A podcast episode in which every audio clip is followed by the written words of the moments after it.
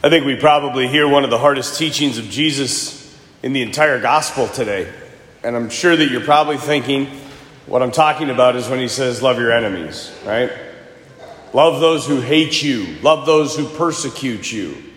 I was thinking about that. I was like, I, I find it hard to even love my brother sometimes. You know, how can I love those that hate me? I mean, we're. But I'm not talking about that. I mean, the whole moral code of Matthew chapter 5 is, is really intense. Is really uh, a call to heroic virtue. But the line I'm talking about is the last line of the gospel Be perfect as your heavenly Father is perfect. Good luck.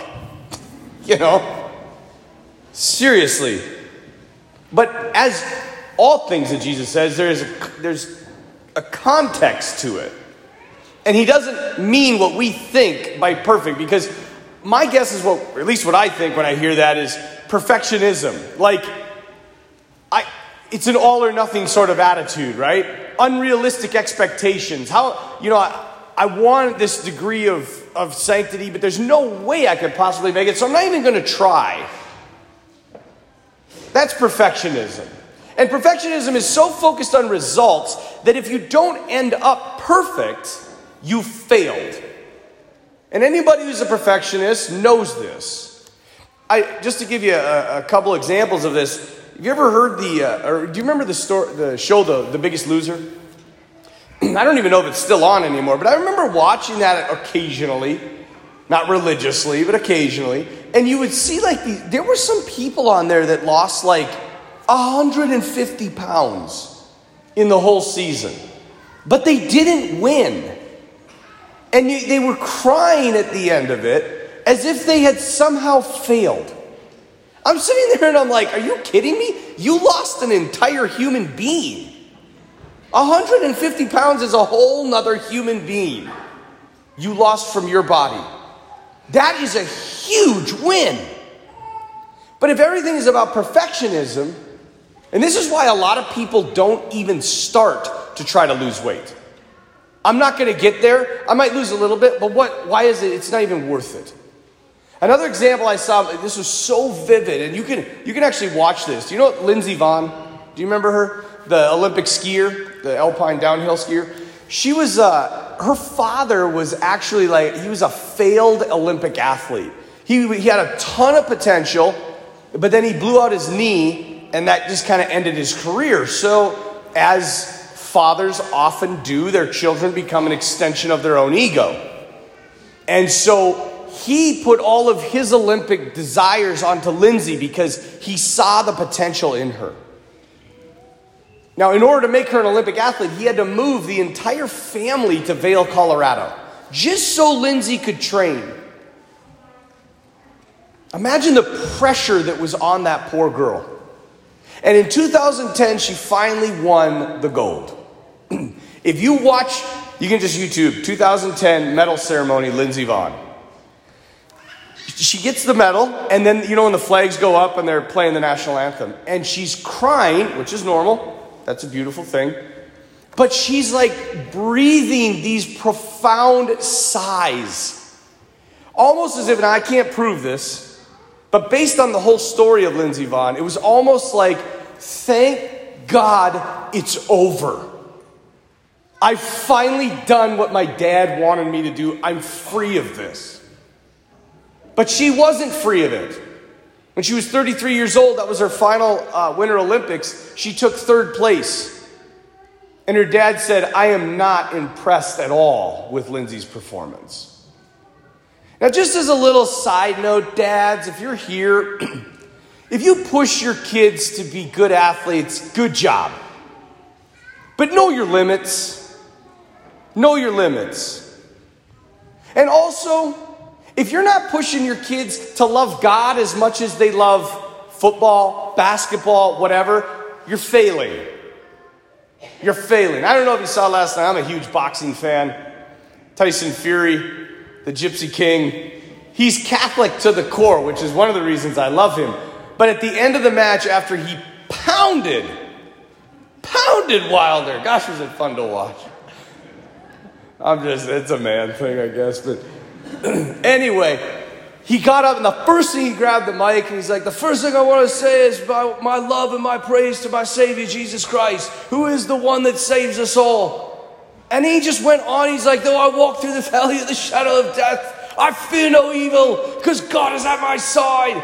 And he just was like, like this profound evangelization moment. After which he sang American Pie. it was hilarious.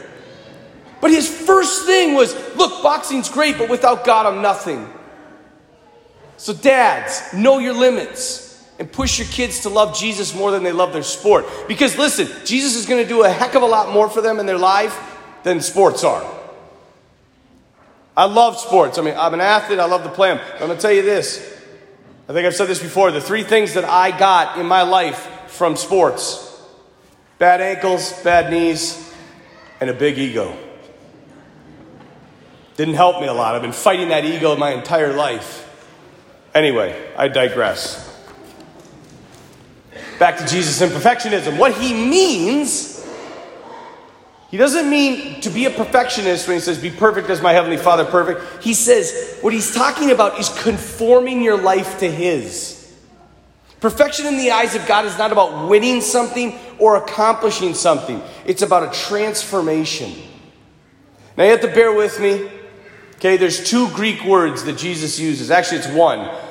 The word he uses for perfect, being perfect is teleos, which is a derivative of telos. Telos is the purpose that a thing has. Okay, so let me use an example a hammer. What is the purpose of a hammer? To pound nails. Okay, so the teleos of a hammer is pounding nails. The telos of a hammer is that it actually pounds nails. Okay? I'll give you another example. A body, right? The teleos man is a fully grown man. I am a teleos man. I am a perfect man. I hate to say that you're looking at perfectionism right here.